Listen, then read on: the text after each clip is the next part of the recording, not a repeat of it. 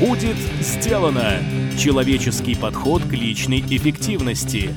Авторский подкаст от Маклахова Никиты.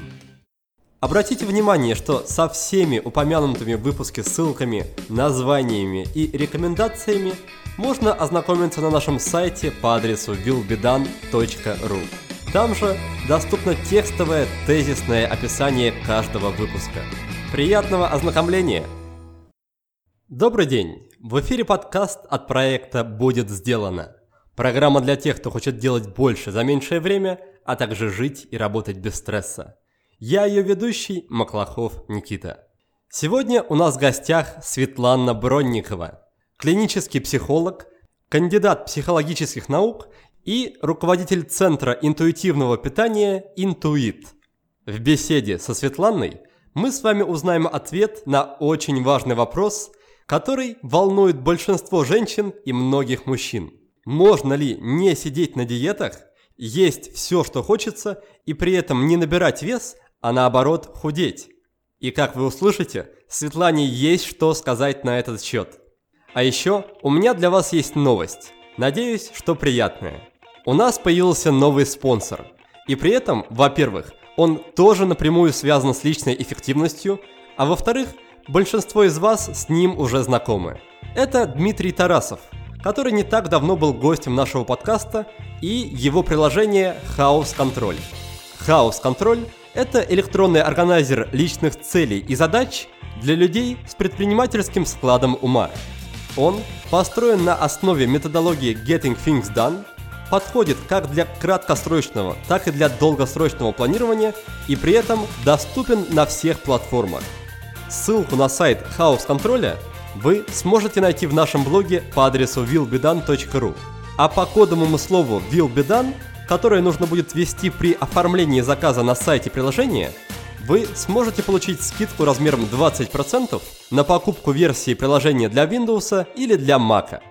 А мы переходим к Светлане. Светлана, здравствуйте. Здравствуйте, Никита. Ну что же, Светлана, прежде всего спасибо, что заглянули ко мне в гости. И обычно я предпочитаю начинать беседу с гостями с прояснения терминологии. Так что, пожалуйста, поясните, что вы вкладываете, какой смысл вы вкладываете в термин «интуитивное питание». Для начала термин «интуитивное питание» придумала не я, и он был сформулирован в 1995 году американскими диетологами, которых зовут э, Эвелин Триболи и Элиза Райш.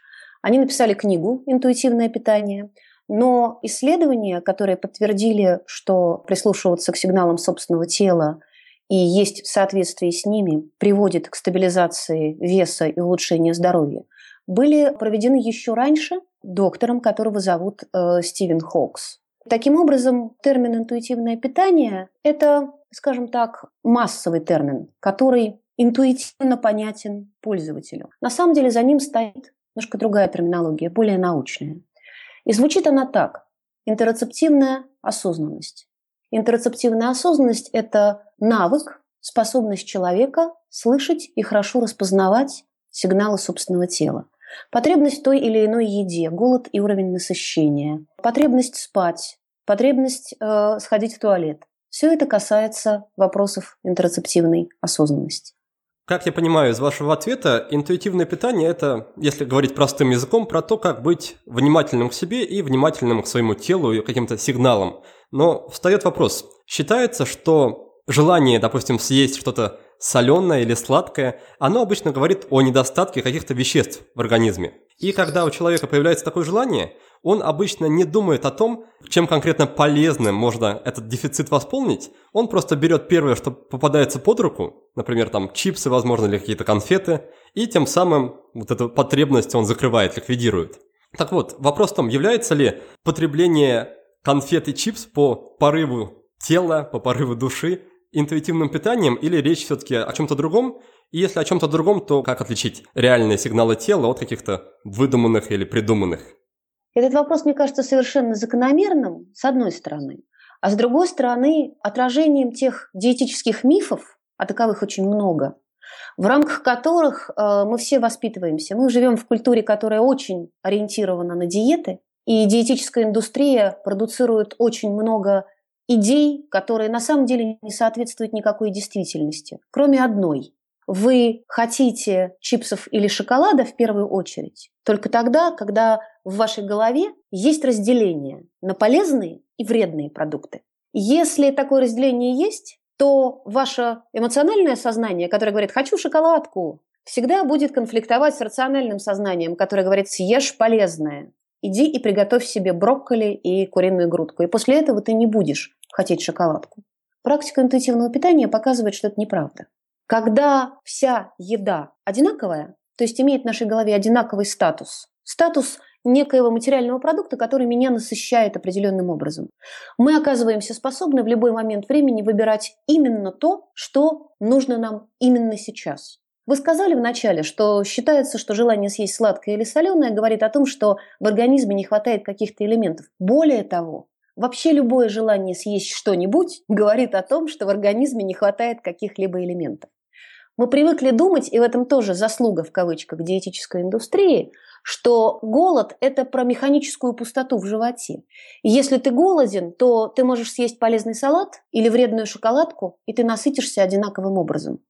Это неправда.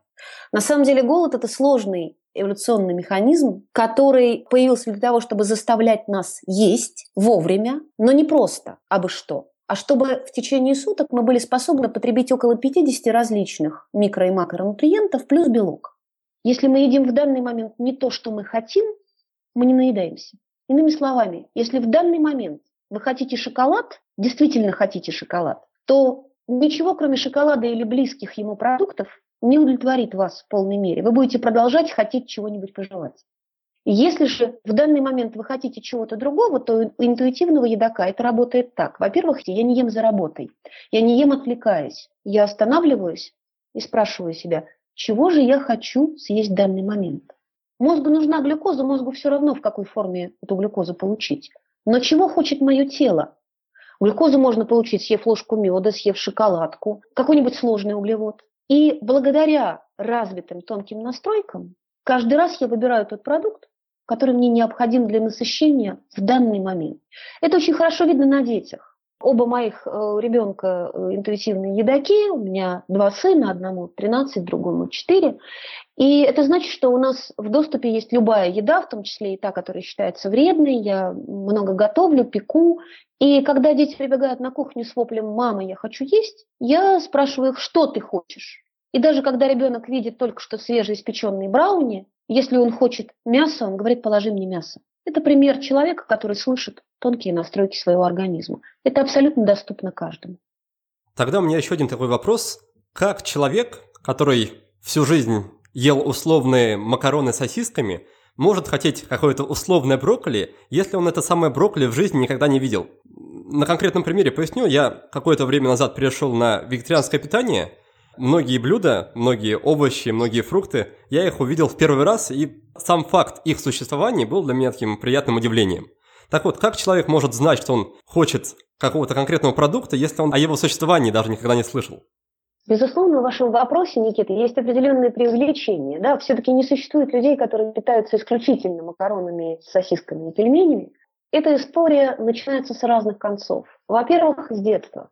Чем разнообразнее мы питались в детстве, тем больше любопытства естественного, так называемого пищевого интереса, сохраняется у нас во взрослом возрасте. Это означает, что человек, у которого абсолютно здоровое пищевое поведение, некий идеальный человек, таких практически не существует. Это человек, который постоянно испытывает интерес. А что можно еще интересного попробовать? Пищевой интерес. Купить новый неизведанный продукт поехать в путешествие или в отпуск э, в ту или иную страну и там попробовать совершенно другую кухню. И потом какие-то эти, из этих блюд могут так нам понравиться, что мы внедряем их у себя дома. Так выглядит обычное здоровое пищевое поведение. Хотеть странного, новых вкусов совершенно естественно для здорового человека. К сожалению, очень часто эти настройки ломаются еще в детстве, когда родители считают, что мы должны есть полезные брокколи и не должны есть э, вредные сосиски, из-за чего сосиски нам запрещают, брокколи нас пихают, развивая отвращение к брокколи на всю оставшуюся жизнь и э, страстную любовь к сосискам. Так вот, правда жизни в том, что не отвращение к брокколи, ни любовь к сосискам в данном случае не являются естественными интуитивными потребностями организма. Это выученные вещи. И когда мы такому человеку предлагаем существенно расширить свой выбор блюд, продуктов и вкусов, когда мы не сводим всю еду на один и тот же уровень и лишаем ее статуса полезной, низкокалорийной, хорошей для похудения, полезной для самочувствия, и говорим, что вся еда равна, происходит удивительная вещь. Брокколи вкусная. Всю жизнь я ее избегал, как черт ладану. Но вдруг, наконец, попробовал. Я перестал есть вареную брокколи и стал есть сырую. Потому что оказалось, что мне это очень вкусно.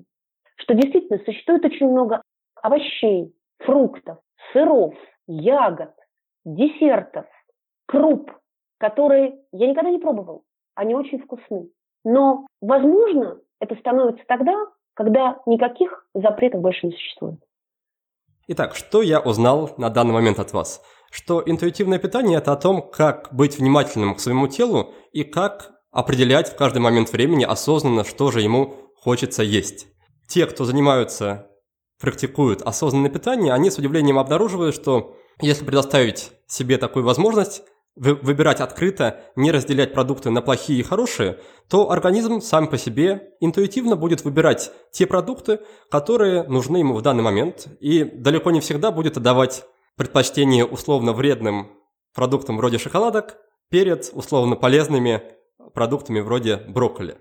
И основа правильного пищевого поведения закладывается в детстве. Чем меньше было ограничений, чем меньше ярлыков по поводу еды у, детей закладывалось в голове, тем проще им, видимо, будет адаптироваться во взрослой жизни, и тем легче им будет проявлять широкий интерес, пищевой интерес, и пробовать различные продукты, и таким образом тоже вносить разнообразие в свой рацион.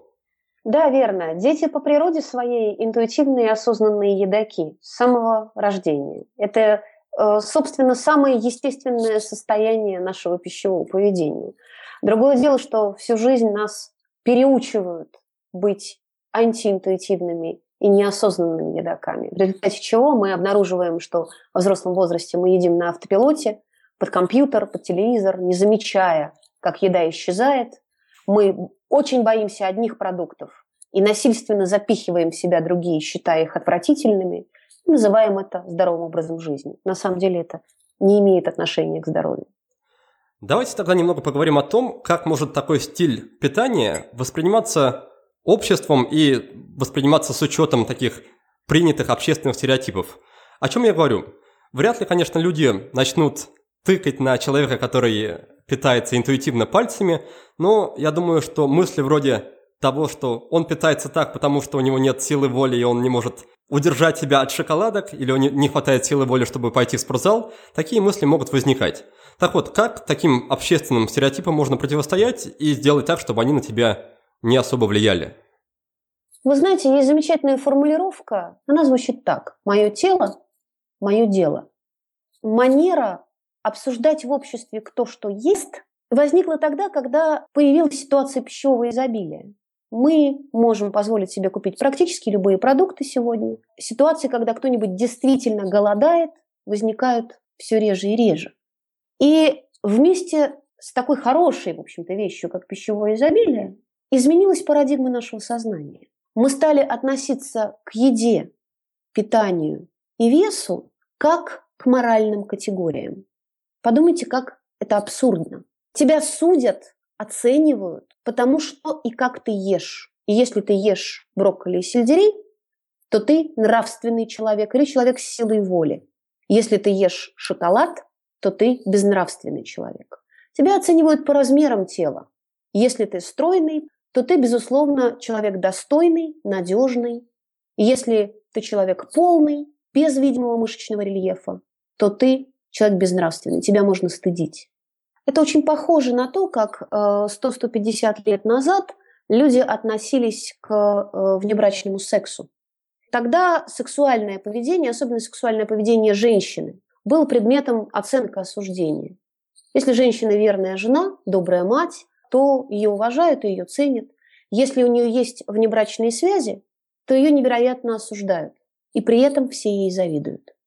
Мы живем в мире постсексуальной революции. Нас перестало интересовать, кто с кем спит. Э, зато нас очень интересует, кто что ест и насколько поправляется.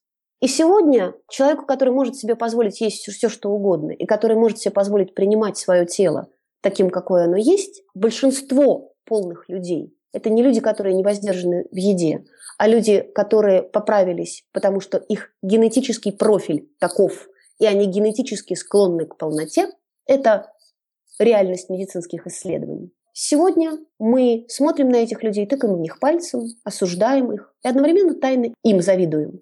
Потому что все остальное население – население, которое перманентно колеблется между циклами диеты и переедания. И люди называют это здоровым образом жизни и живут так годами, иногда всю жизнь. Разве нет в этом отношении, в отношении к худым и стройным спортивным людям, как к волевым, нет ли в этом доли истины? Ведь эти люди вкладывают в свое тело какой-то труд, значит, они к другим вещам, к другим сферам своей жизни будут подходить так же ответственно. Нет ли здесь логики какой-то?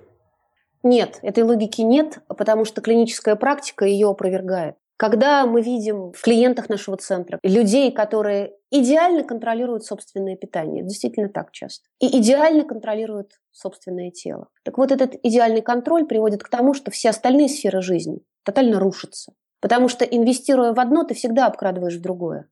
Когда ты пытаешься распределить ресурсы и быть равномерно эффективным между разными областями жизни, ты вынужден чему-то а, больше отдавать внимание, а что-то обкрадывать. Полная регуляция и контроль тела и питания – это миф, это невозможно. Это состояние непрерывной борьбы со своим организмом. И борьбы неравной, потому что организм все равно победит, не мытьем, так катанием. Эта борьба отнимает абсолютно все ресурсы человеческого организма, поэтому с личной эффективностью в других областях становится действительно неважно. Прекрасные люди, которых мы видим в популярных инстаграмах о здоровом образе жизни, в каких-то блогах, это чаще всего люди, у которых нет личных отношений, потому что отношения, семья требует огромного ресурса. У них, безусловно, нет детей, потому что беременность портит фигуру. У них часто нет никакой примечательной карьеры, потому что все силы вкладываются в то, чтобы э, что-то сделать со своим телом, а потом показать это миру. Поэтому мне трудно назвать этих людей волевыми. Скорее, на клиническом языке их можно назвать обсессивными, то есть болезненно фиксированными на определенной теме. И тут возникает еще одна интересная для меня линия обсуждения, потому что мы не просто так садимся на диету. Мы не просто так выбираем так называемый здоровый образ жизни, связанный с большим количеством насилия над собой. Мы выбираем это потому, что какие-то другие области нашей жизни неблагополучны и вызывают огромную тревогу. И в какой-то момент человек сознательно, а часто бессознательно говорит себе, окей, я ничего не могу сделать с тем, чтобы больше нравиться другим людям. Я работаю на ненавистной, может быть, работе, и так и не стал музыкантом или балетной танцовщицей, и не выпустил книжку стихов, но, по крайней мере, есть сфера, которую я могу контролировать. Это мое тело. И это становится такой символической заменой успеха в другой области. И это ценность в нашем обществе, за которую меня будут уважать. Это перекошенная система ценностей, с которой мы сталкиваемся. Мы забыли о том, что по-настоящему важно. А не впадаем ли мы тут с вами в какую-то крайность? Ведь есть же люди, которые не полностью, да, не всю свою жизнь, не все свое внимание уделяют питанию, при этом занимаются им, при этом занимаются чем-то помимо питания, спортом, бизнесом, семьей, отношениями. Ну, даже чтобы далеко не ходить, множество из гостей моего подкаста, они бегают марафон или занимаются триатлоном, и уже эта деятельность подразумевает, что у них есть какие-то ограничения по питанию, какая-то диета, потому что без диеты ты не сможешь просто нормально пробежать марафон. Ну, не является ли это, по крайней мере, опровержением того, что вы говорите сейчас? Вы знаете, я вынуждена, в свою очередь, опровергнуть то, о чем вы говорите, потому что я живу в удивительной стране, которая называется Голландия. И здесь примерно 60% населения бегает марафон. История о том, что для того, чтобы пробежать марафон, нужно сидеть на диете, это опять-таки история из области диетических мифов. Ваше тело подскажет вам, что вам необходимо есть для того, чтобы эффективно заниматься беговыми тренировками до тех пор, пока ваша цель – бежать.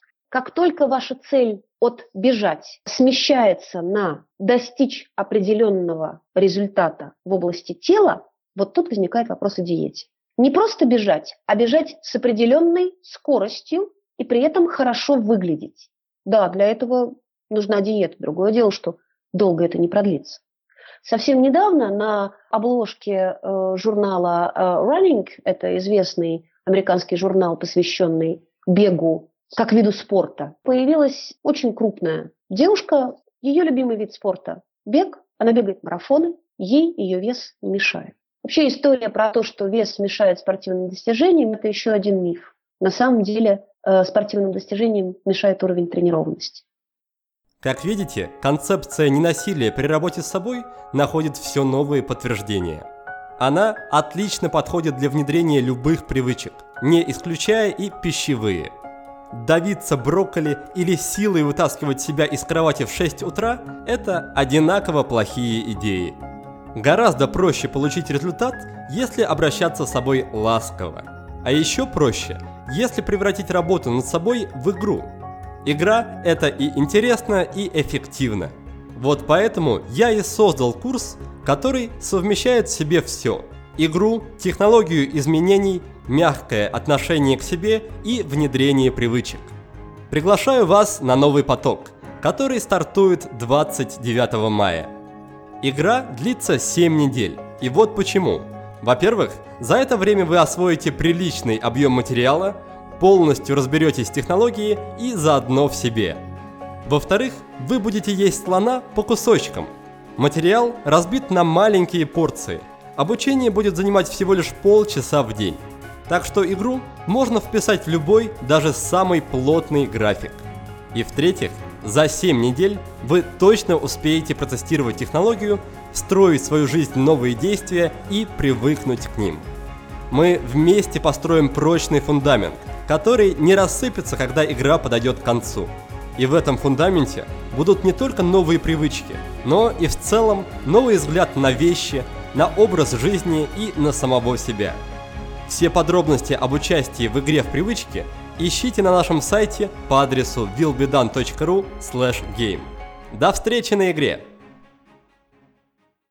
Хорошо, мы с вами немножко обсудили отношение к подобному типу питания извне.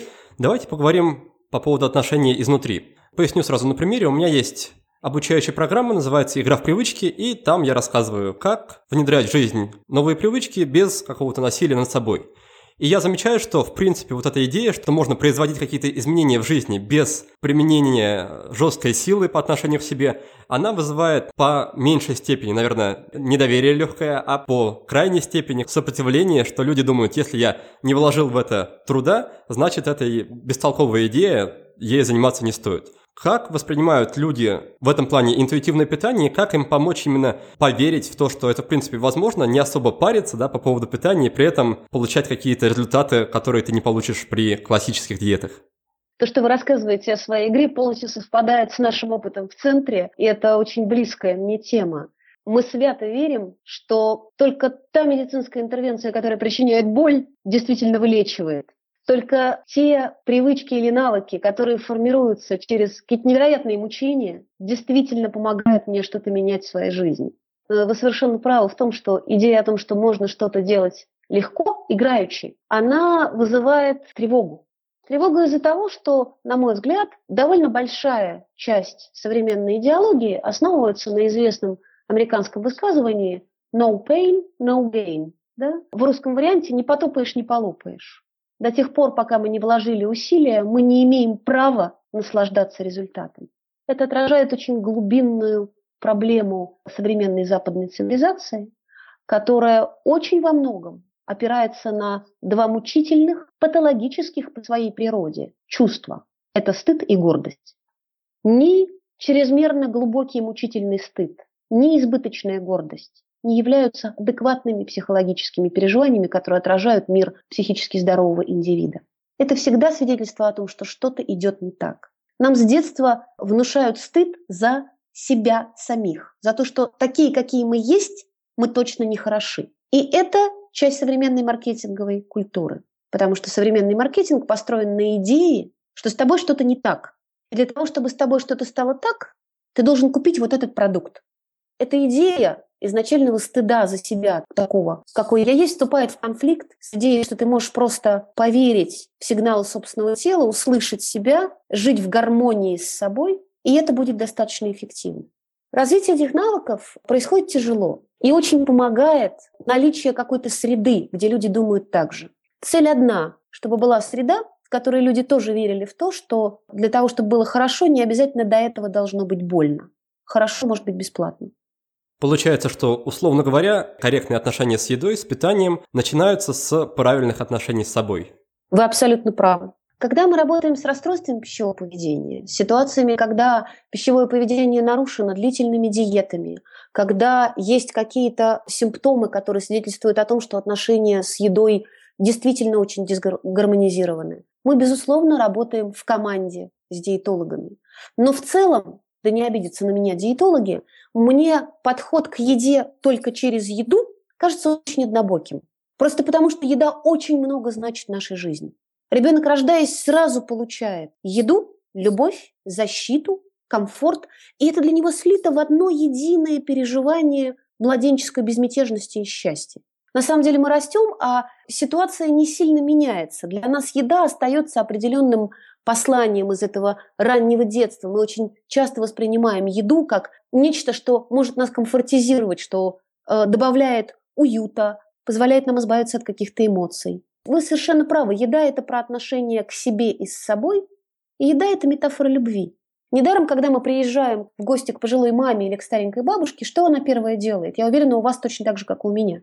Она накрывает на стол и говорит, а чайку, а котлет, а поужинать, а вот я пирожок испекла. Потому что для нас выражать любовь в культуре – это в первую очередь кормить, есть вместе. Когда мы встречаемся с друзьями, идем на свидание, идем на деловую встречу, очень часто мы делаем это в процессе еды. У нас есть бизнес-завтраки, бизнес-ланчи, ужин с любимой женщиной, вечеринка с друзьями. Там всегда присутствует еда как такой смыслообразующий момент. Из-за того, что исторически мы только последние примерно 50 лет живем в ситуации, когда еды достаточно, а до этого времени мы продолжали жить в ситуации, когда еды могло не стать, еда значит для нас очень много. И жизнь, и любовь, и коммуникация. Поэтому отношения с едой – это, конечно, не про калории, не про брокколи и шоколад, а про то, кто я в этом мире, где мои близкие, как я с ними коммуницирую, все эти сложные вопросы к самому себе, которые мы задаем обычно, когда у нас случается кризис середины жизни.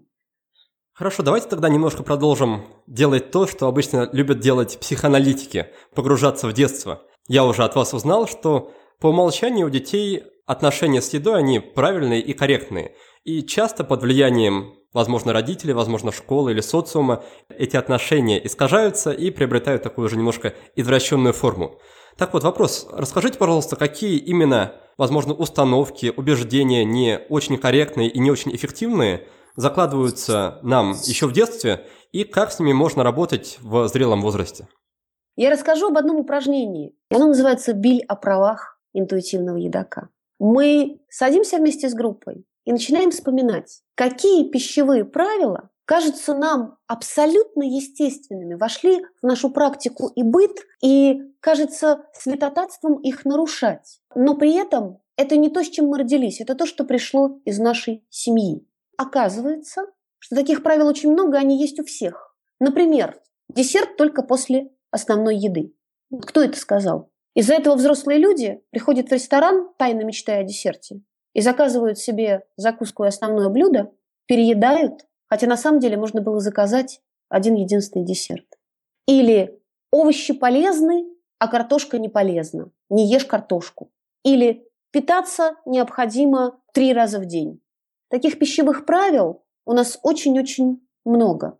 И очень часто мы их не замечаем. И можно это упражнение выполнить самому, только для себя, вспомнив те пищевые традиции, которые были в вашей семье.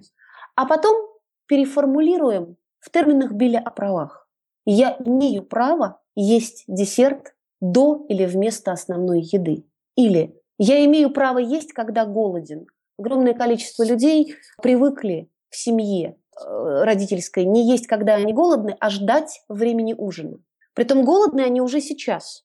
Но подожди, через час придет папа, и мы все сядем ужинать. И вот это тот самый момент, когда начинают сбиваться настройки естественного регуляции голода и насыщения. Потому что я вынужден терпеть голод ради того, чтобы поесть вовремя. Вот такую вещь можно с собой сделать. Составить свой собственный биль о правах интуитивного едока. Светлана, спасибо большое, что поделились сразу практической рекомендацией. Я такое очень ценю в нашем подкасте. И в завершении блока про психологию питания хотел еще немножко спросить про диеты. Мы уже с вами сказали, что корректное питание, оно начинается с принятия себя. Вопрос такой, говорит ли тот факт, что человек, например, сидит на диете какой-то или занимается спортом активно, говорит ли это однозначно о том, что он в какой-то степени не принимает себя, или есть все-таки какая-то грань, то есть можно практиковать какой-то спорт и диету, но при этом быть также в ладах с собой? Вы знаете, это сложный вопрос, поскольку э, я перебираю в голове примеры и одновременно вспоминая медицинскую статистику, на сегодняшний день в подходах современных западных протоколах, которые используются для лечения нарушений пищевого поведения, например, тотально и полностью отказались от подсчета калорий. Потому что исследования показали, что такой простой прием, как подсчет калорий, который может не означать, что вы прям на диете, на диете, вы просто учитываете то, что вы едите, вроде бы безобидно, да? абсолютно гарантированно повышает нашу фиксацию на еде. Это означает, что как только мы начинаем подсчитывать калории или взвешивать еду, мы начинаем более внимательно, пристально относиться к тому, что и как мы едим. Вы скажете, ну это же хорошо. Это же означает, что человек уделяет внимание этому моменту. Не тут-то было. Если есть какие-то предпосылки, они могут быть генетическими и могут быть совершенно незаметными глазу для развития нарушений пищевого поведения, то мы сталкиваемся с тем, что эта обсессия начинает развиваться и нарастать. Мне не удается вспомнить случаев, где людям удавалось бы хорошо соблюдать баланс. Я не ем того-то, того-то и того-то, и при этом не скатываться в переживание стыда за то, что я съел что-то неправильное, осуждение других людей за то, что они едят не так, попытки поучать, наставлять других людей о том, как надо есть. Вот этой уже упомянутой мной патологической гордости за то, что я лучше тебя, потому что я по-другому ем и тренируюсь. И это очень скользкая дорожка. Это система очень искаженных ценностей где мы перестаем думать о том, насколько мы добрые, внимательные, насколько мы способны отдавать ресурс другому человеку, поддерживать его. Мы думаем о мышцах и калориях. Поэтому тот подход, которого придерживаюсь я, и который сейчас, кстати говоря, набирает в мире все большие обороты, просто до России-то пока не докатилась, но подождите, пяток лет, придет. Это подход, когда люди все больше и больше отказываются вообще от диет как системы ограничений. Потому что давайте вспомним, что диета изначально – это слово, которое означает питание, да? то, что я ем. Интуитивное питание, метод осознанного питания – это те методы, которые позволяют составить свою собственную диету. Ту, которая подходит под мой, образ жизни, ту, которая подходит под мое уникальное особенное тело, ту, которую не может составить ни один диетолог, потому что самый лучший диетолог – это наше собственное тело. Кому-то из нас нужно больше белка, Кому-то из нас нужно больше овощей. Кто-то абсолютно не способен нормально функционировать без довольно приличного количества сладкого, а кто-то вообще может жить без сахара. Мы очень разные. Потребности нашего организма физиологические, метаболические, разные. И критерием здоровья является не мышцы, не размер тела, упаси Боже, не размер одежды и не вес. А здоровье – это про, в первую очередь, метаболическое здоровье. Если я способен пробежать 5 километров, если я способен взбежать на 2-3 э, лестничных пролета, если мои показатели сахара, инсулина, гормонов, холестерина в норме, то никого не должно волновать, сколько я вешу и каким спортом я занимаюсь. Это означает, что я здоров. И такие люди бывают в абсолютно любом размере. Заявляю вам это со всей своей профессиональной компетентности. Дорогой мой слушатель, я очень благодарен тебе за то, что ты проводишь время в обществе меня и моих гостей. На подготовку каждого выпуска мы с командой тратим десятки часов. И ты можешь внести огромную лепту в развитие подкаста, выделив всего 2-3 минуты своего времени. Способов для этого существует множество. Оставь отзыв о подкасте на iTunes, расскажи про подкаст своим друзьям в социальных сетях или в реальной жизни – Подпишись на нашу рассылку на сайте willbedan.ru. Поддержи подкаст материально или просто напиши мне личное сообщение в соцсетях. Твоя поддержка – это топливо, на котором работает двигатель нашего подкаста. Спасибо, что вдохновляешь нас двигаться вперед. На самом деле, мне очень удивил тот факт, что вы сказали, что подсчет калорий может повредить, потому что зачастую во всех сферах, ну, видимо, кроме питания, подсчет чего-то, он как раз приводит к улучшению показателя, потому что подключается то, что называется эффектом наблюдателя. То есть сам факт наблюдения за процессом волей-неволей заставляет нас его улучшать. И вот интересно, что с питанием, видимо, как раз наоборот, да? На самом деле, было бы так, как вы говорите, и вы совершенно правы, действительно есть этот эффект. Более того, этот эффект наблюдателя, да, он сейчас развился в целую терапевтическую систему, которая называется self-monitoring, наблюдение за самим собой где, допустим, депрессивным пациентам, людям с тревожной симптоматикой, а таких людей очень много, мы просим этих людей отслеживать свое состояние в течение дня и на определенных бланках отмечать определенные свои состояния, свое настроение.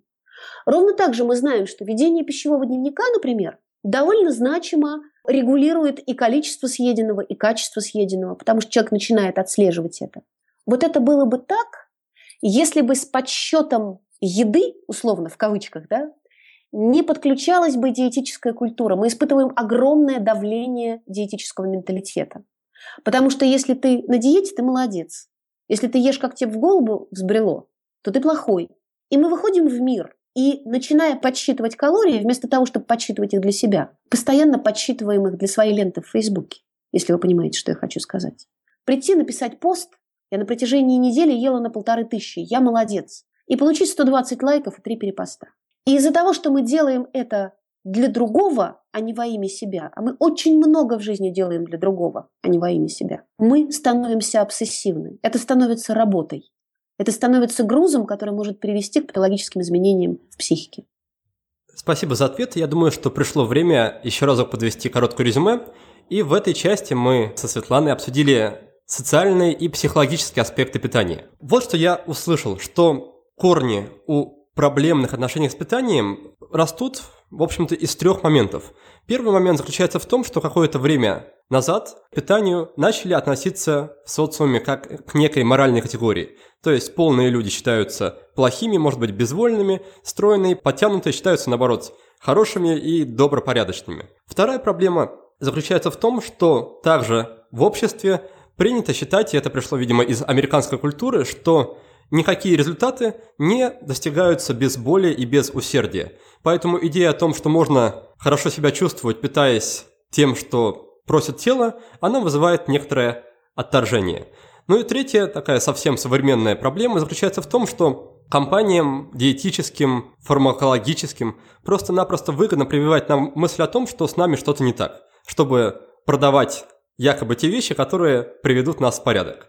Вот эти три вещи как раз и приводят к тому, что мы в разладе с собой, и поэтому один из первых шагов, по мнению Светланы, который следует предпринять человеку, который хочет поправить свои отношения с питанием, научиться принимать и ценить себя таким, какой он есть. И для этого есть смысл взаимодействовать с группой единомышленников. И также мы обсудили, что многие некорректные убеждения установки пришли к нам из детства. И чтобы выяснить, что же это за установки и как с ними работать, Светлана предложила интересное упражнение, которое называется «Биль о правах». Суть его заключается в том, чтобы сесть и просто в один список выписать те правила о еде, которые вы считаете естественными и которые для вас привычны в рамках вашей семьи. И после этого взять все эти правила и написать перед ними сначала «я имею право на», и дальше это правило перевернуть. То есть если у вас было раньше «я должен доедать всю еду в тарелке до конца», то следует написать «я имею право оставлять за собой недоеденную еду». И как раз такой забавный, такой интересный практический инструмент поможет вам поработать с этими не очень полезными установками. Светлана, давайте тогда продолжим нашу беседу тем, что перейдем к обсуждению социальной и эмоциональной составляющей питания. А, отчасти мы этот момент уже затронули, когда вы говорили о том, что питание воспринимается часто как некий акт любви, да, нас кормит наша мама грудью, нас кормит мама и бабушка, когда мы приходим в гости, и это все акты, в первую очередь, любви, добрых таких приятных эмоций. И, на мой взгляд, здесь также затаилась такая небольшая трудность, такая ловушка, потому что когда мы имеем дело с близкими нам людьми, нам очень трудно отказать их угощением, да, когда мы приходим к бабушке, мы не можем уйти от нее голодные, да, это известное в интернете правило. Как с этим можно работать в рамках интуитивного питания и как научиться отстаивать, может быть, позицию, когда мы имеем дело с близкими людьми? Помимо того, что нас оценивают в обществе потому, как мы выглядим, к нам еще относятся очень часто определенным образом в зависимости от того, насколько мы удобны. Неудобных людей никто не любит. Никто не любит оппозиционеров. Никто не любит спорщиков, вреден, людей, которые отстаивают свои границы и не позволяют их нарушать. Тем не менее, практика показывает, что эти люди как раз и являются наиболее психически здоровыми и стабильными. Все любят удобных людей. Среди людей с значительным лишним весом и ожирением огромный процент людей, которых мы называем на нашем психологическом сленге плизерами. От английского слова to please – приносить удовольствие. Это люди, которым очень трудно сказать «нет». Это люди, у которых плохо с собственными границами. Это люди, которые не могут сказать «нет, я не голодна, бабушка», и запихивают в себя третий пирожок или четвертую котлету. Потому что страх обидеть другого человека возникает из опыта небезусловной любви, которую эти люди пережили в детстве. Они выучили, что ты нравишься другим только тогда, когда ты э, говоришь «да», подчиняешься, выполняешь то, о чем тебя просят, соглашаешься. И они панически боятся потерять эту привязанность и любовь окружающих, обратить окружающих против себя. И поэтому они соглашаются. И это большая психологическая, а не диетологическая проблема, с которой приходится работать психотерапией. Тварь ли я дрожащая или право имею? Имею ли я право отказать любимой бабушке и сказать ей, бабуля, милая, я ехала через весь город, чтобы с тобой поговорить. Давай мы с тобой сядем, выпьем чаю, но я не голодна, и я имею право не есть. Вот этот поиск баланса между для меня важны другие люди, но и мои потребности ничуть не менее важны, чем твои, это очень важный момент в формировании человека со здоровым пищевым поведением. Как ни странно. Хотя, казалось бы, где социум и где еда? Много ли таких людей, которые действительно научились отстаивать свои позиции в ситуациях с близкими? Потому что лично я, но мне трудно такое представить, особенно когда человек живет с родственниками, которые не разделяют его принципов питания. Возможно, допустим, он питается по вегетарианской системе, они, а родственники, родители едят и мясо в том числе. Мне кажется, в такой ситуации вообще практически невозможно долгое время придерживаться своего стиля питания и при этом не страдать морально. Я бы сказала, что абсолютно все люди, которые к нам приходят, это люди, которые в конечном итоге, в большей или меньшей степени, конечно, обретают собственный голос, находят собственную идентичность и научаются отстаивать собственные границы. Это очень тяжелый процесс, потому что окружение всегда категорически недовольно. Как это так ты не садишься с нами есть? Мы же так привыкли, что ты всегда соглашаешься. Общество всегда против. И нужно идти на большой риск. Именно поэтому нужна психотерапевтическая поддержка, групповая терапия, которая позволяет человеку выдержать это. И в конечном итоге среда всегда сдается. И это вопрос того, насколько я действительно хочу, насколько я мотивирован к тому, чтобы изменить свою жизнь и обрести собственный голос. И это вопрос поддержки, которую, к сожалению, люди редко обретают в семье и часто обретают в лице других участников той же самой группы, психотерапевтов, э, единомышленников, где-то в интернете, в сообществе. Вот примерно так это выглядит, примерно так это происходит. Хорошо, я думаю, тогда еще есть смысл обсудить эмоциональную составляющую еды, ведь как ни крути, часто еда успокаивает нас, да, то есть мы привыкли, или так сложилось эволюционно, что когда мы испытываем стресс, мы его, как это принято выражаться, заедаем. Или, допустим, другая ситуация, если мы хорошо поработали, то мы чувствуем, что можем себя наградить и съесть что-нибудь вкусное, возможно, пиццу или мороженое – как работать с этой составляющей, то есть с той составляющей, что человек относится к еде как к некой награде и к тому, что может поднять настроение или подарить какие-то другие эмоции? Вот как раз, когда мы перестаем разделять еду на полезную и вредную, отпадает эта проблема. Я сделал прекрасную тренировку, я пробежал много, или я сегодня отлично поработал над проектом на работе, и теперь я заслужил это мороженое. Потому что мороженое лежит в холодильнике, его не надо заслуживать, его можно съесть в любой момент, когда тебе захотелось мороженого. Захотелось пиццу, пожалуйста. Отпадает вот этот дополнительный, навешанный диетической культурой смысл еды как награды. Чем себя наградить, если мы привыкли награждать себя пиццей, и это прям праздник такой, что мы поработали, можем сказать, что вот событие, заказали пиццу. Если воспринимать пиццу как обычную еду, это же будет скучно, что ну пицца и пицца, зачем тогда ее есть? Я не верю, что вы говорите серьезно, честное слово. Мир такой удивительный и интересный, в жизни столько потрясающих вещей постоянно происходит, что наградить себя какими-то вещами, которые можно сделать непосредственно сейчас, не знаю, расслабленной ванной при свечах или прогулкой, разговором по телефону с близким человеком, просмотром фильма, новой книгой – и так далее, да, включая какие-то более значимые, более большие вещи, такие как поездка на несколько дней в другой город или какое-то другое интересное приключение. Мне кажется, что современная среда дигитальная, безусловно, да, настолько переполнена событиями, все время жалко, что твой день такой насыщенный, дел так много, и ты не успеваешь послушать всю музыку, прочитать книги и статьи, которые надо прочитать. И вот награждать себя едой после этого, мне кажется, что не стоит сужать свой мир, мир приятного до еды. Есть у меня такой прием, я очень, честно говоря, горжусь тайно, что я его разработала, потому что он оказался очень эффективным. Когда я столкнулась с той же проблемой, если не еда, то как себя награждать? Как себя подкреплять за то, что я молодец сегодня? И столкнулась с тем, что пациенты не могут вспомнить ничего, чтобы им доставляло удовольствие на протяжении последних 10-15 лет, кроме куска пиццы. я начала спрашивать людей, хорошо, а что вам нравилось в детстве?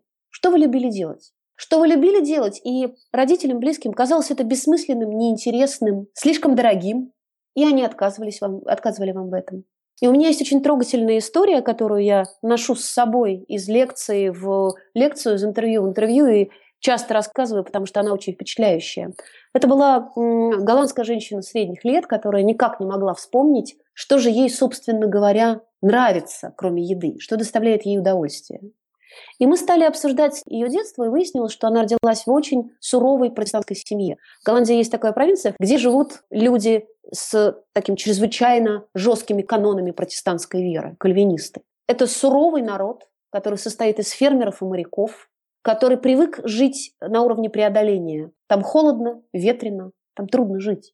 Культура такова, что если э, ты можешь сэкономить и не тратить, то не трать. Баловать детей не принято. И она вспоминала о разных странных для уже современной реальности вещах, когда, например, можно было только одну конфету в день. И она рассказывала о том, что в семье было очень много детей, и у нее никогда не было куклы. Не потому, что семья была бедная, а потому что семья считала избыточным покупать куклу в магазине. А ей всегда очень хотелось куклу. И однажды меня осенило, я ей сказала, окей, собираемся, едем в магазин покупать куклу. Э, и мы поехали действительно в э, игрушечный магазин, большой, красивый. Она выбрала куклу Бэби Борн, это такая кукла-младенец. Мы купили одежду для нее, горшок и все, что полагается для младенца. Она взяла эту куклу в руки и заплакала. И сказала, что не могла себе представить, что в 46 лет можно себе позволить играть с куклой, потому что у тебя уже дети-подростки. Какая кукла? вот этот контакт с тем, что доставляло удовольствие в детстве. Но, может быть, было нельзя, потому что важнее были уроки, важнее была спортивная секция, важнее было помогать маме, а твои марки, твоя кукла, твой щенок, твое желание петь или танцевать – это не важно? Вот к этим вещам мы возвращаемся для того, чтобы найти ответ на то, что же меня утешает, кроме еды. К слову об этой пациентке, после того, как она купила и освоила куклу, через полгода она наконец купила щенка и стала абсолютно счастливым человеком. Пришло время узнать, кто стал сегодняшним победителем нашего традиционного конкурса «Книга за отзыв».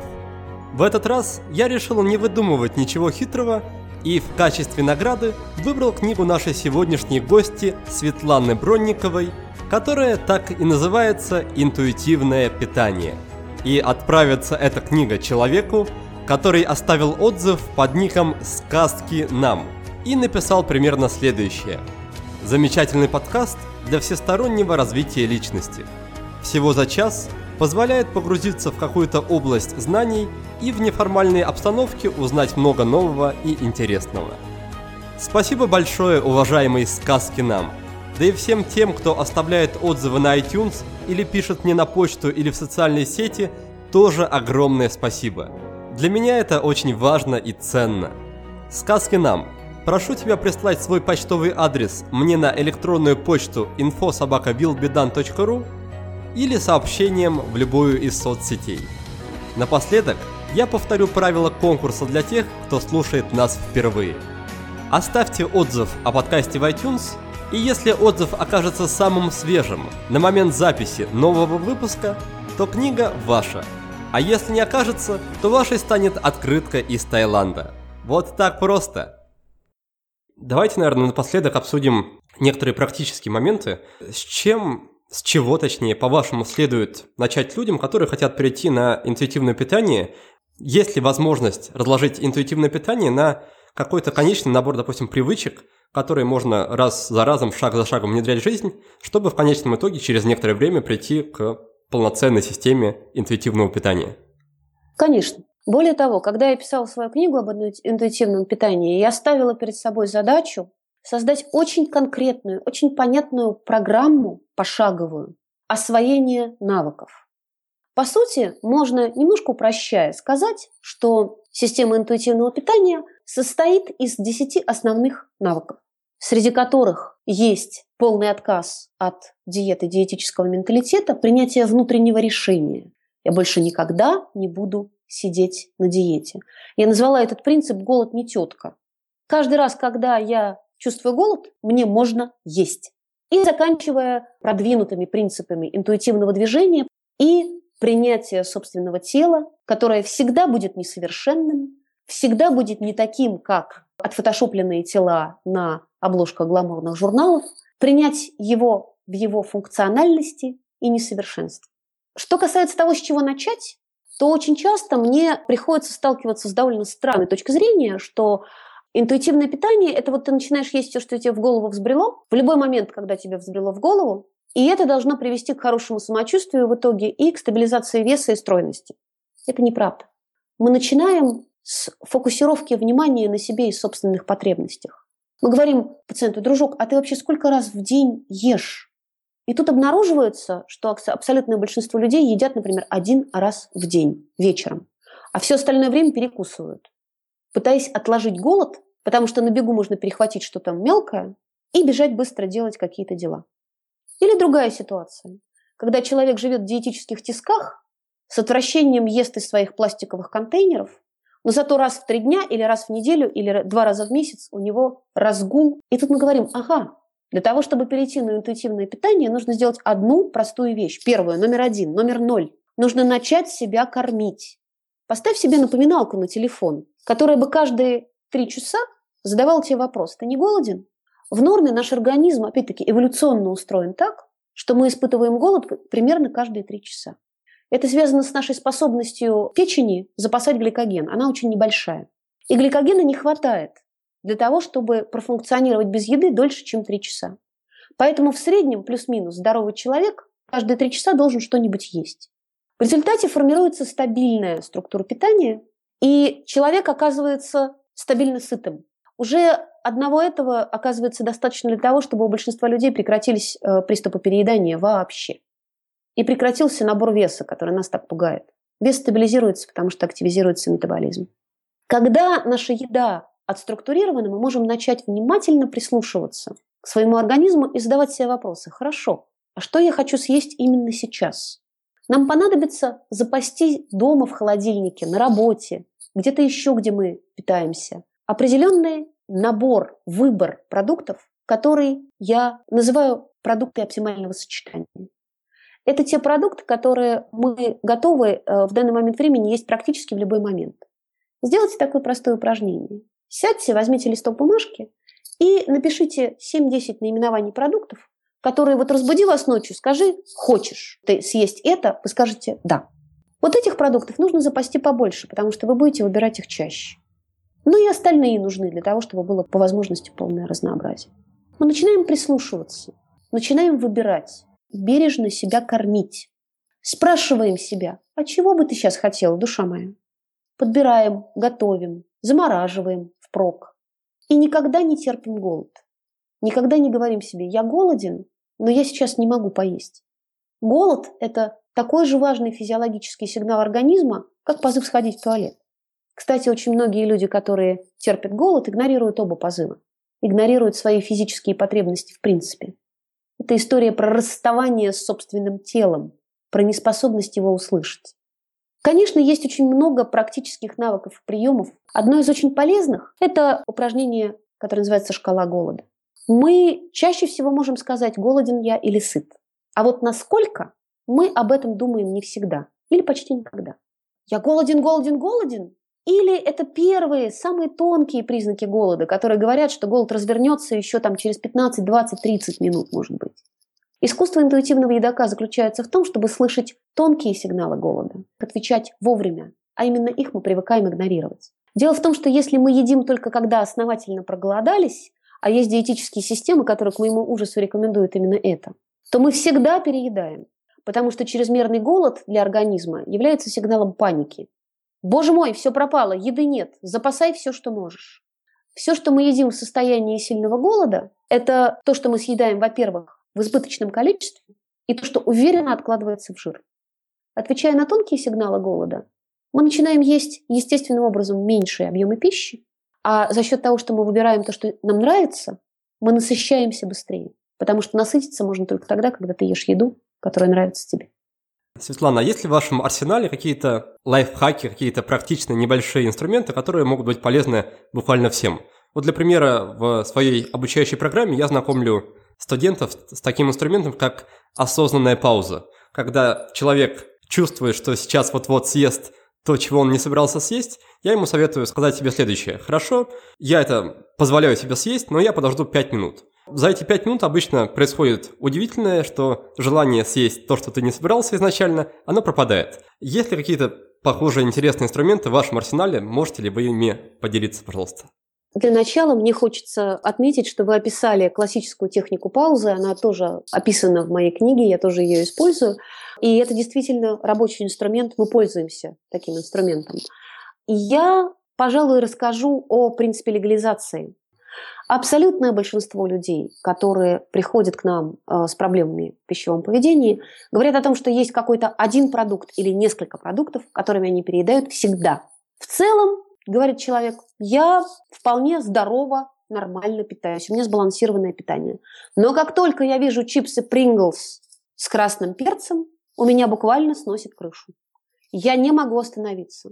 Или все я могу выдержать, кроме маминых блинчиков с вареньем. Когда мама печет блинчики, все, мир заволакивается пеленой, и я ем эти блинчики до тех пор, пока не лопну. Действительно, очень часто у нас есть несколько или даже один излюбленный продукт, против которого мы не можем устоять. Во-первых, это всегда продукт, который мы считаем запретным. Дело в том, что запрет – это не просто психологическая тюрьма. Это еще и процесс, который изменяет работу мозга.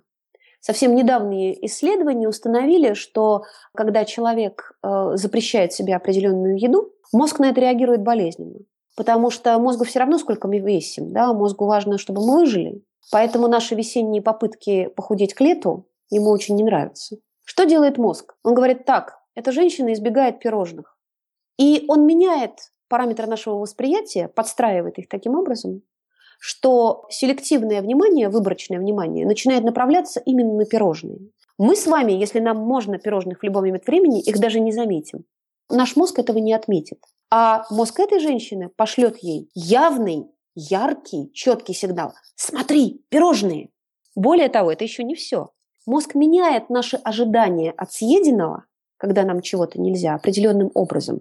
Так что наслаждение, которое мы в результате получаем, воображаемое наслаждение, да, потому что нам этого нельзя, переживается как невероятно высокое. Когда люди начинают есть эти продукты осознанно, они обнаруживают, обнаруживают что не так-то уж это и вкусно. Оказывается, у пирожного какой-то жирный маслянистый привкус. Оно слишком сладкое. Оно не доставляет того удовольствия, которое было в моей голове, пока мне было этого нельзя. Чтобы с этим справиться, мы используем принцип легализации. Съешь столько, сколько тебе хочется. Принцип легализации отличается от идеи наесться до отвала один раз, чтобы больше не хотелось, тем, что мы постоянно пополняем количество пирожных в холодильнике или в шкафу. Я некоторое время придерживался такой строгой веганской диеты, и после этого почти не воспринимаю теперь фрукты. Злую шутку это самое сыграло. Но инструмент очень интересный, я о нем слышал только в таком урезанном варианте, когда мы как раз покупаем на один раз и объедаемся до отвала так, чтобы было плохо, и это должно привести нас к тому, что в следующий раз мы просто этого не захотим. Это то, что в подходе, который я практикую, называется эффект последнего ужина. Это когда я завтра принимаю решение сесть на диету, сегодня у меня обязательно развивается приступ переедания, потому что это последний раз, когда мне все можно. В этом урезанном варианте, безусловно, эта практика не принесет пользы. Ее нужно разворачивать полностью. Проблема в том, что большинству людей очень страшно это делать. По крайней мере, ваш вариант выглядит более гуманным, как минимум. Да, пожалуй. Ладно, давайте тогда подведу уже в последний, в крайний раз резюме и перейдем к нашей заключительной рубрике. Итак, в этой части мы обсудили со Светланой много разных моментов и начали с социального аспекта, социального аспекта питания, о том, как научиться отказывать даже близким людям, когда нас, условно, грубо говоря, пытаются что-то впихнуть. И здесь, как я услышал от Светланы, нужно просто научиться говорить «нет», потому что для многих людей это очень такой непростой навык, и они боятся отторжения какого-то от общества, от близких людей. Но если мы хотим стать каким-то самостоятельным человеком, научиться контролировать свою жизнь, то этот навык развивать придется, от этого деться некуда. Дальше нужно перестать делить еду на полезную и вредную. И в этом случае нам не захочется себя награждать за какие-то подвиги, например, пиццей или мороженым. А чтобы знать, чем себя стоит награждать, так чтобы было приятно, нужно вспомнить, каким образом мы награждали себя в детстве, что нам доставляло удовольствие и что, возможно, в взрослом нашем возрасте, чему мы не уделяем времени из этого. То есть вспомнить, что мы любили в детстве и попробовать что-то из этого. Возможно, это будет гораздо приятнее, чем очередной кусок пиццы.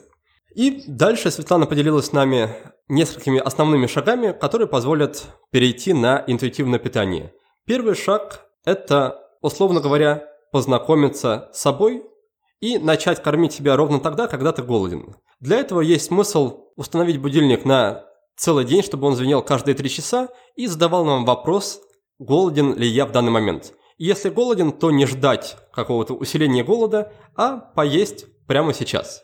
Желательно составить какой-то список продуктов, которые вы готовы есть всегда, и закупить их в нужном объеме, чтобы они были всегда под рукой. И, разумеется, помимо этого, докупите еще что-то до полного ассортимента, чтобы у вас было полное меню под рукой. То есть часть продуктов, которые вы просто обожаете, и часть еще такие основные привычные.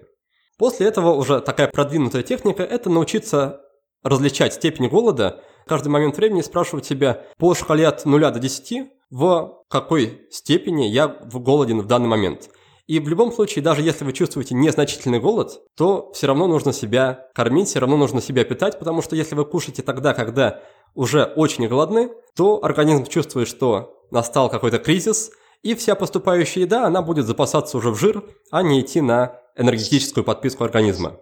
После этого Светлана с нами поделилась крутой техникой, на мой взгляд, очень.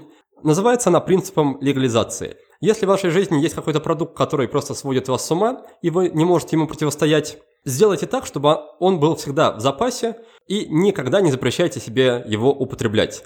У вас будет всегда ощущение, что он не кончается, что он под рукой, что не нужно объедаться впрок. И тогда постепенно вы к нему привыкнете, и такая острая привязка к нему сойдет на нет. Ну что же, Светлана, тогда давайте перейдем к заключительной рубрике. В этой рубрике я спрашиваю гостей сразу три вопроса. Первый вопрос касается книги, второй – привычки и третий – сервиса. И давайте, наверное, начнем с книги. Какую книгу вы бы могли нам посоветовать? Я бы назвала книгу, которая произвела на меня, пожалуй, за последний год точно наибольшее впечатление. Это роман «Маленькая жизнь», который написала гавайская американская писательницы Нагахира. Это роман о дружбе четырех молодых людей, и это совсем непростое чтение. Эту книгу абсолютно обязательно прочитать всем мужчинам, потому что это роман о мужчинах, о том, как они страдают и насколько иначе они переживают многие вещи, чем женщины. И эту книгу важно прочитать всем женщинам для того, чтобы понять, как обращаться с мужчиной. Хорошо, с книгой мы разобрались. Теперь на очереди привычка, то, что вы практикуете, то, что с вами уже долгое время и что также очень помогает вам в вашей жизни или вашей работе. Безусловно, это э, практики осознанности. Это то, что называется светская медитация. Хотя бы на минуту, в идеале на 10-15 минут сосредоточиться на дыхании, отключиться от того, что происходит, и попытаться прислушаться к себе, только наблюдать за своим дыханием и не делать больше абсолютно ничего. Это очень проясняет сознание, это очень помогает концентрироваться, это помогает, когда эмоции захлестывают, а функционировать нужно продолжать. Это помогает, когда сильно устаешь, а функционировать нужно продолжать. Э, я бы сказала, что это одна из моих палочек-выручалочек на каждый день. И тогда у нас остался сервис, приложение, возможно, программа на компьютере, которая также присутствует в вашей жизни и тоже делает ее проще. Кажется, что компьютер и телефон делают мою жизнь гораздо сложнее, а не проще, потому что они отнимают страшно много времени. Я бы э, назвала мое любимое приложение TripAdvisor, которым я часто пользуюсь, как ездец по разным городам, весям и странам, потому что, э, будучи интуитивным едоком, я обнаружила, что одна из вещей, которые точно меняются, ты становишься переборчив, придирчив в еде. Ты уже не можешь забрасывать в себя все, что тебе предлагает индустрия еды и все, что ты можешь купить в местном супермаркете. Ты начинаешь более придирчиво выбирать. И поэтому я и в хвост, и в гриву использую приложение TripAdvisor для того, чтобы посмотреть рейтинги мест, где стоит и не стоит есть, и всегда выбираю те места, которые получают самые высокие рейтинги, чтобы уж в незнакомом городе действительно насладиться едой и действительно получить то, что мне хочется съесть. Спасибо. Тогда у нас получилась книга. Это книга под названием «Маленькая жизнь». Ее автор Канья Яна Гихара. Привычка – это привычка практиковать осознанность, возможно, короткие медитации, возможно, какие-то другие практики, но стараться делать это регулярно. И третье – сервис. Это сервис рекомендаций для путешественников. Называется Trip Advisor. Ну что же, тогда, Светлана, мы будем потихоньку прощаться. Спасибо вам большое за уделенное время. Я думаю, что многие из наших слушателей, ну, пожалуй, если не изменят с вашей помощью э, стиль питания и отношения с питанием, то, по крайней мере, они узнали, что есть какие-то альтернативы, альтернативные варианты диетам и какому-то принуждению себя к, в кавычках, здоровому образу жизни. Так что желаю, чтобы с вашей помощью система интуитивного питания, она пришла в Россию быстрее, чем через 5-10 лет и стала такой же привычной, как и системы диет, которые сейчас практикуются. Ну а нашим слушателям я пожелаю, как уже желал не один раз, ближе знакомиться с собой и внимательнее относиться к потребностям и ощущениям в собственном теле. Как вы понимаете, это ведет к изменениям во многих сферах, да, не только в питании, но и во многих других, здоровье, в отношениях, так что это, видимо, то, с чего нужно начинать. Спасибо, что были сегодня с нами. Желаю вам успехов и до новых встреч. Спасибо, Никита. Я надеюсь, что, по крайней мере, мой рассказ об э, подходе интуитивного питания действительно заинтересует слушателей и действительно покажет, что возможны варианты. Совсем не обязательно всю жизнь сидеть на диетах. И в конечном итоге это может быть началом очень интересного путешествия и знакомства с самим собой. Спасибо за разговор. Всего вам доброго. А в следующем выпуске к нам в гости придет Алла Клименко – психолог, тренер по счастью и сооснователь проекта Upgrade. Думаю, что представив Аллу именно таким образом, я убил всякую интригу. И вы уже догадались, что наша беседа будет именно про счастье. Ну что же, это не делает ее менее интересной. Мы поговорим с Аллой о том, можно ли быть счастливым, если не постоянно, то хотя бы большую часть времени – что делать людям, у которых в жизни вроде бы все есть, а счастья почему-то нет? Какие привычки нужно сформировать, чтобы повысить градус счастья в своей жизни? Поговорим об этом и о многом-многом другом. А пока что я прощаюсь с вами до следующей субботы. Успехов! Вы прослушали очередной выпуск подкаста от проекта «Будет сделано». Чтобы вы могли извлечь из него еще больше пользы, я оформил для вас специальные бонусные документы. В них в очень удобном и красивом виде собраны все самые главные идеи и рекомендации от наших гостей по каждому выпуску. Напишите пару приятных слов на странице подкаста в iTunes или опубликуйте ссылку на подкаст на своей странице в любой из социальных сетей, а после этого напишите мне в личные сообщения или на почту и я буду рад отправить вам эти бонусные документы. Также не стесняйтесь присылать мне обратную связь, вопросы, идеи и комментарии. А я, в свою очередь, приложу все усилия к тому, чтобы каждый выпуск был интереснее и насыщеннее предыдущего. Оставайтесь с нами, и все самое важное в жизни будет сделано.